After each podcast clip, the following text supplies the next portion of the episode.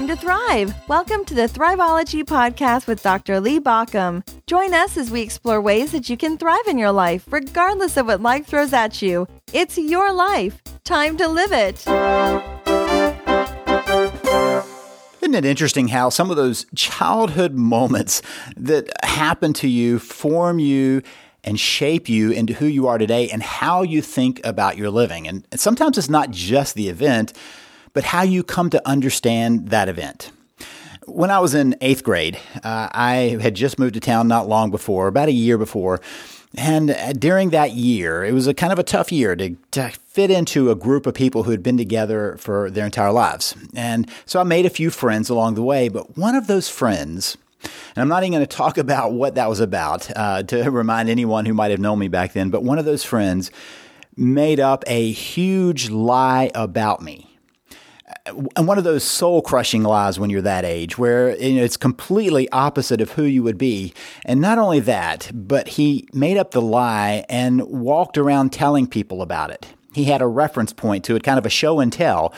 And it was a complete fiction, the opposite of who I held myself to be. And it, it it just crushed my soul. And I remember I was just distraught about this because here I was trying to make friends, and now they had this belief about me that was absolutely not true, and there was nothing I could do about it. At least I, felt like there was nothing I could do about it. If I denied it, you know, they made up more about that. And, and the more I denied it, the more this person said, see, there he goes. He's protesting so much. And if I said nothing, it was like I was giving tacit truth to that. And I didn't know what to do about it. And I remember I was sitting talking with my mother, and thank goodness my mother had the insight to not just say, Oh, don't worry about it, it will pass. That was part of her message.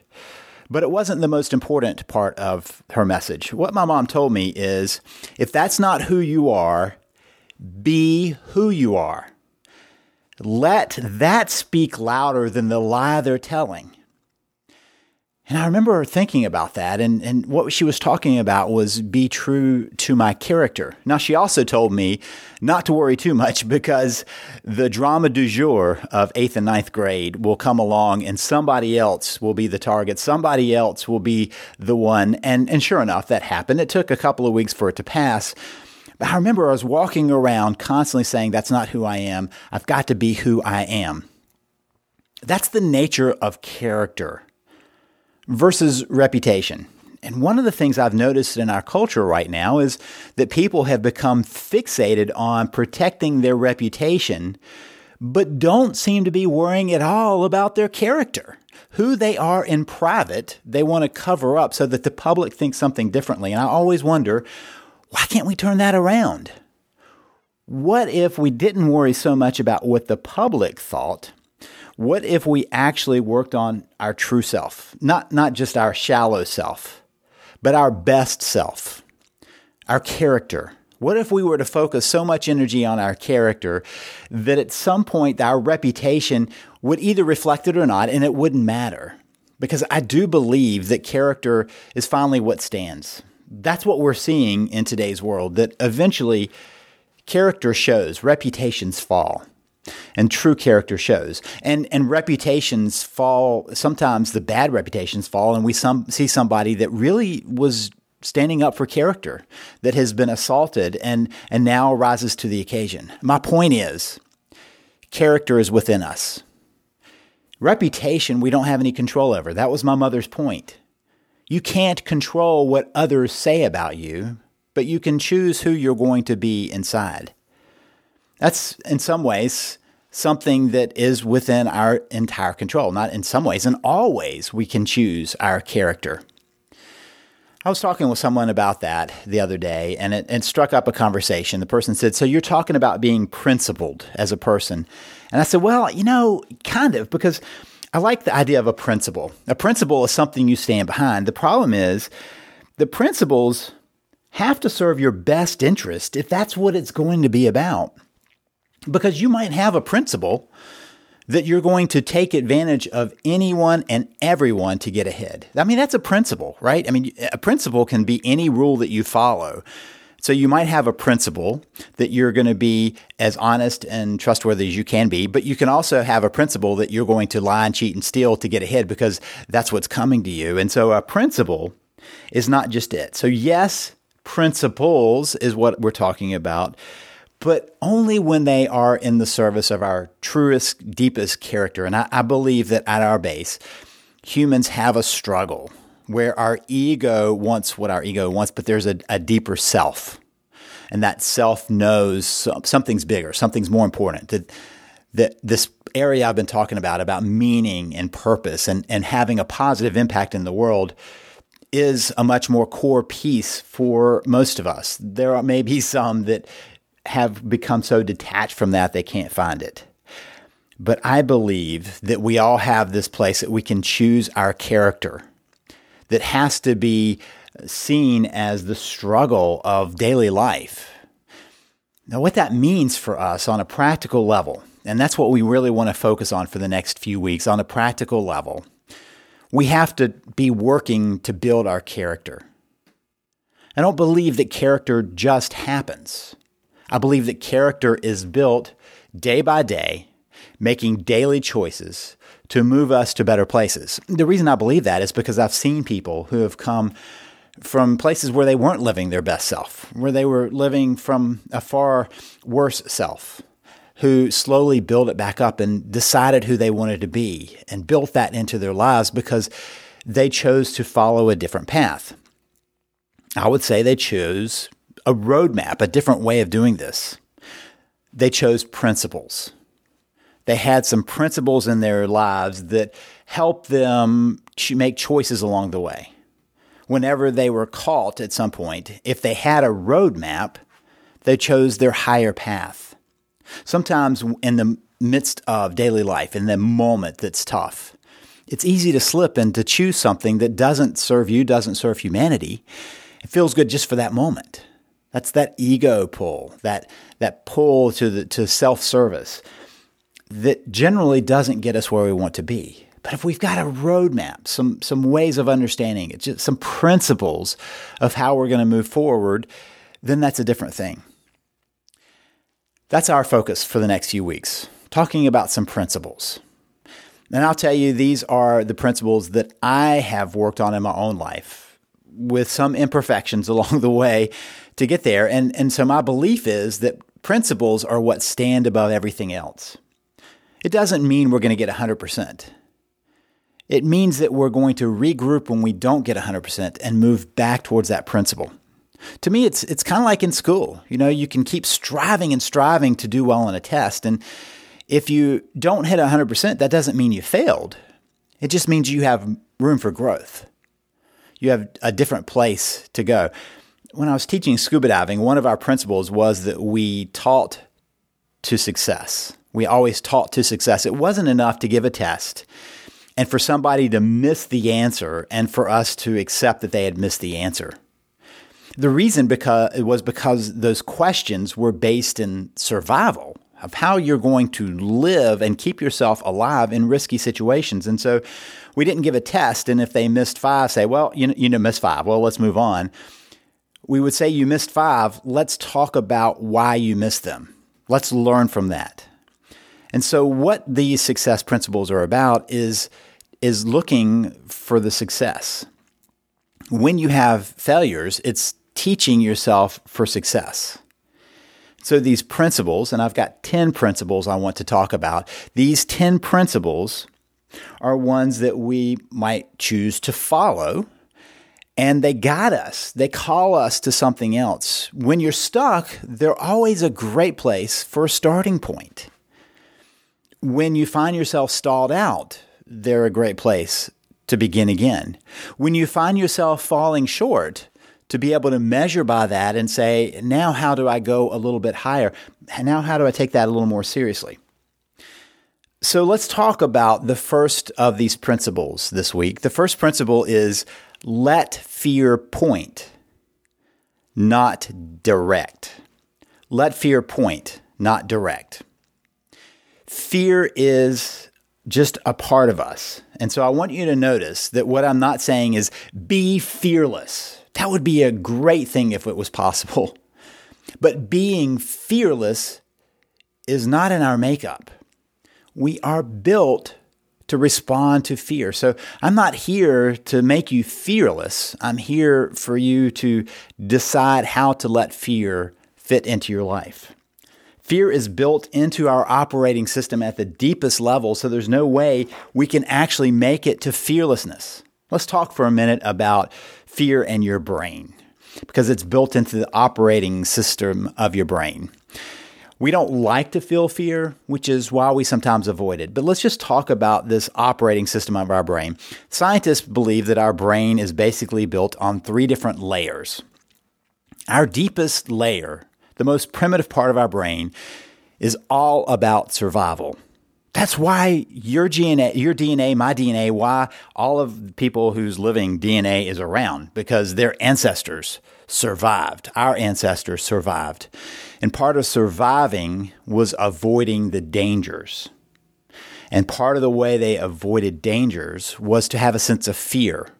If you don't have a sense of fear, it doesn't get you to react when there's a danger at hand.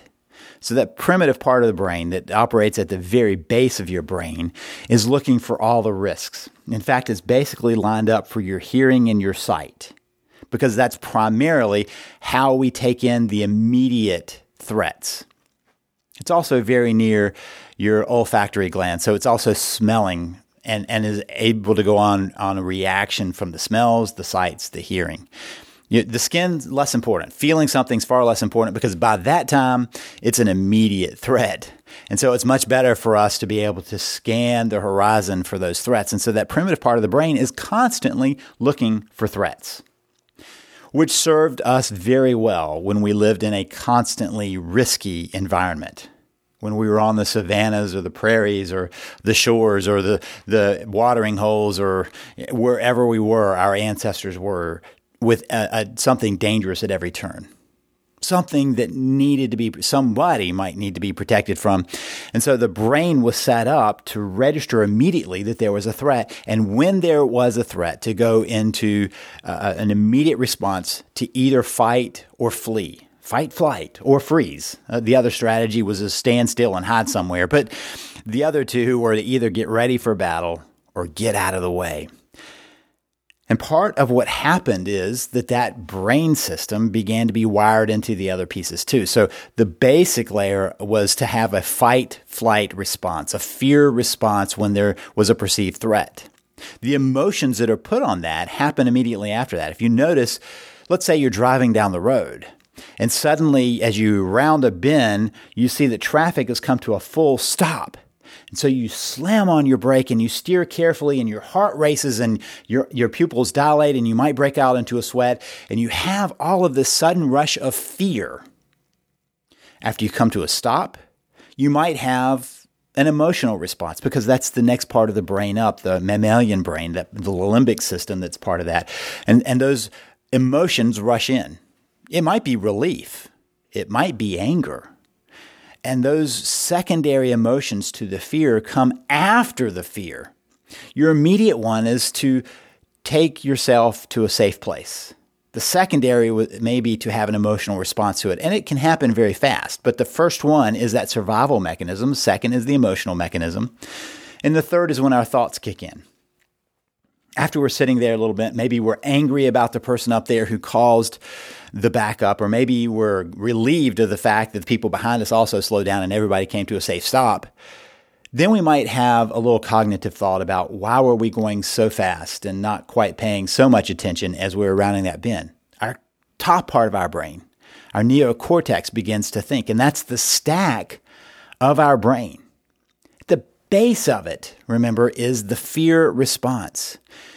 Because fear is designed to do one thing indicate importance. Not to make you flee the scene, but to indicate that something is important.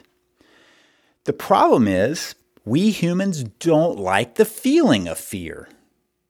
We have come to associate that with weakness and that there's something wrong with us. And so we often, when we feel the fear, discount it and push it away and try to avoid whatever it was that provoked our fear.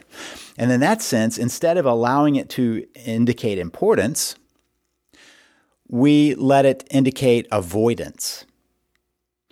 So, when fear indicates a point, uh, importance, it may be indicating that there is real danger. You might be really physically at risk. If you're walking down a dark street by some dark alleys, you might truly be at risk. You may not, but you might be truly at risk. And so your fear mechanism is warning you that you need to pay attention. You might need to get out of there, but you certainly need to pay attention.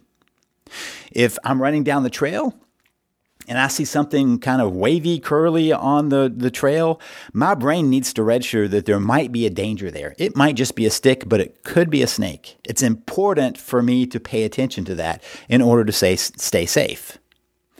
And so there are physical dangers around us, there are unsafe people around us that our brain is watching for. Those are important parts of our fear response. But often, there's really no danger. It's really that it's about something important opportunities, new directions, new things in life that might scare us, important things that are out in our lives that we don't need to avoid, that we need to pay attention to. For example, let's say that you have gone to a party and you're standing there and you look across the room and you suddenly see someone, and that someone could be the one. And your heart starts racing and you you feel your stomach pulsate and you might go, ooh, that fear, I don't want to feel that. And so you may avoid going over and talking to someone because you're afraid you might stammer and you're afraid you might not know what to say. You look across the other way and you see somebody, you know, somebody that would be a comfortable chat. And you think, oh, I can talk to that person. I'll just go have a friendly chat. Now, I would just ask on the surface which one would be easier to do Clearly, the one to be easier to do would be go to your friend and have a friendly chat.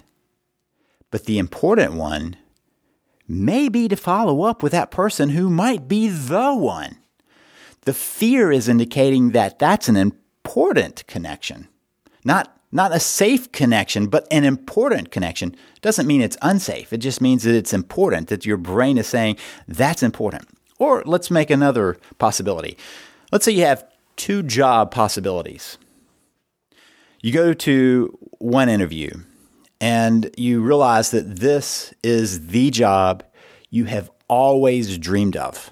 It's the one you want to do, the one you can spend the rest of your life working on, but you're going to have to stretch to do it.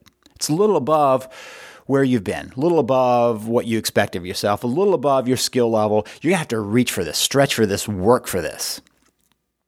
While you're in that interview, you find yourself stammering a bit, a little bit anxious, sweating a bit, maybe not saying things the way you want to. And you walk away going, wow, that didn't work out well. So you go to the next interview. At the next interview, you realize that you could nail this job. No problems mastering this job. You've been doing this. There would be no problem. You have a great rapport with the people in there. You nail every one of their questions. You could do this job blindfolded, hands tied behind your back, no problem. And so you are cool, you are clear, you don't stammer, you don't sweat, you put your best, self forward. You could walk away, and if you're looking at those two jobs, you could say, I probably don't need to go to that first place because I blew that interview. If I can't even do a great interview, how could I possibly do the job? And say, you know, that second job, piece of cake, I think I'll take that job because that would be easy street for me. I'd get a paycheck and nothing. But I would caution us to step back and ask which one is more important? Is it more important to do the easy or more important to do the dream job? And I would vote the, the fear is actually pointing out exactly where we need to go. Here's the problem though all of our lives, fear has been pretending to be a friend, saddling up beside you, warning you of something that may or may not be dangerous, but makes you think it is. So your friend, your friend fear points and says, Oh, you see that? You, you probably need to stay away from that. You don't want to feel this. Let's move away from that. And as fear is fed by us walking away from the important things, fear gets more bold. Fear decides that fear can control more and more parts of our lives until fear is choosing everything for us to avoid. and providing nothing for us to walk towards. Fear is not a friend. Fear can be an advisor, but we need to understand that fear is advising us of what's important, not what's dangerous, not what's to avoid, just what's important. So the shift is to see fear as an importance indicator, not an avoidance indicator. See fear as what we need to pay attention to, not what we need to stay away from. We might need to let that tell us to avoid a situation, to avoid some risk. But we might also need fear just to say, this is important. Use all your senses. Pay attention. This might be critical. So the question is how we do that, how we follow this principle. Well, I would suggest that one of the big ways is to get used to feeling the fear. To feel the fear, not try to avoid feeling the fear, but to feel the fear and assess it. A, is it a real danger? Are you at risk? Because there are some times that we actually set fear aside when we should be paying attention to it because something really is important. Something really is at danger.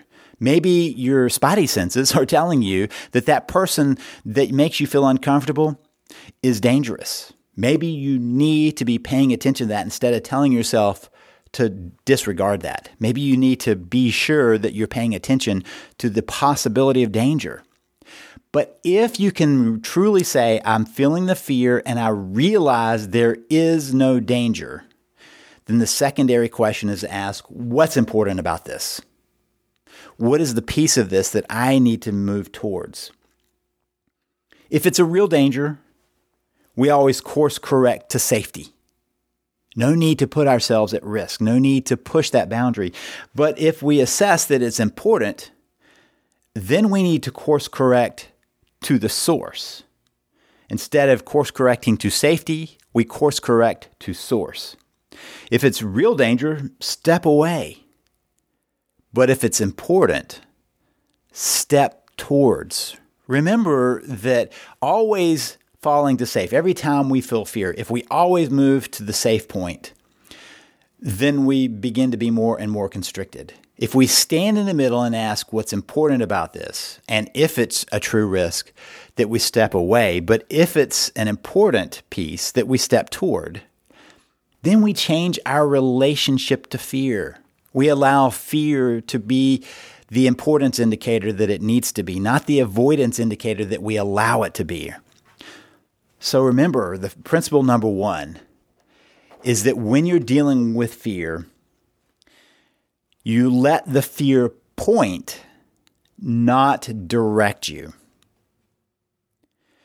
We'll be talking about more principles in the coming weeks as we go through these different principles. Remember that each one is built to help us figure out kind of the strategies for living, the ways we point towards our lives, the principles we can follow one by one in order to step more and more towards the character we want to be in life.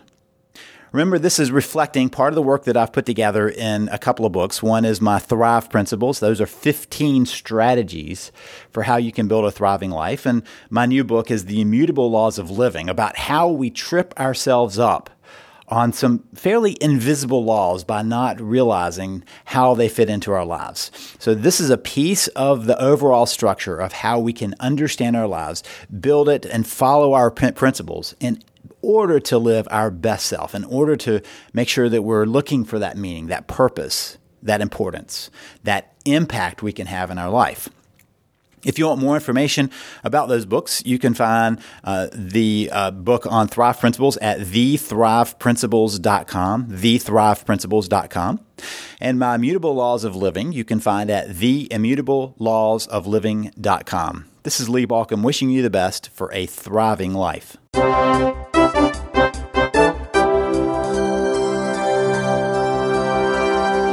Listening to the Thriveology podcast. Thank you for listening. If you want more information, visit us at thriveology.com or at thriveologymagazine.com. Remember that Thriveology is spelled T H R I V E O L O G Y. It's your life. Time to live it.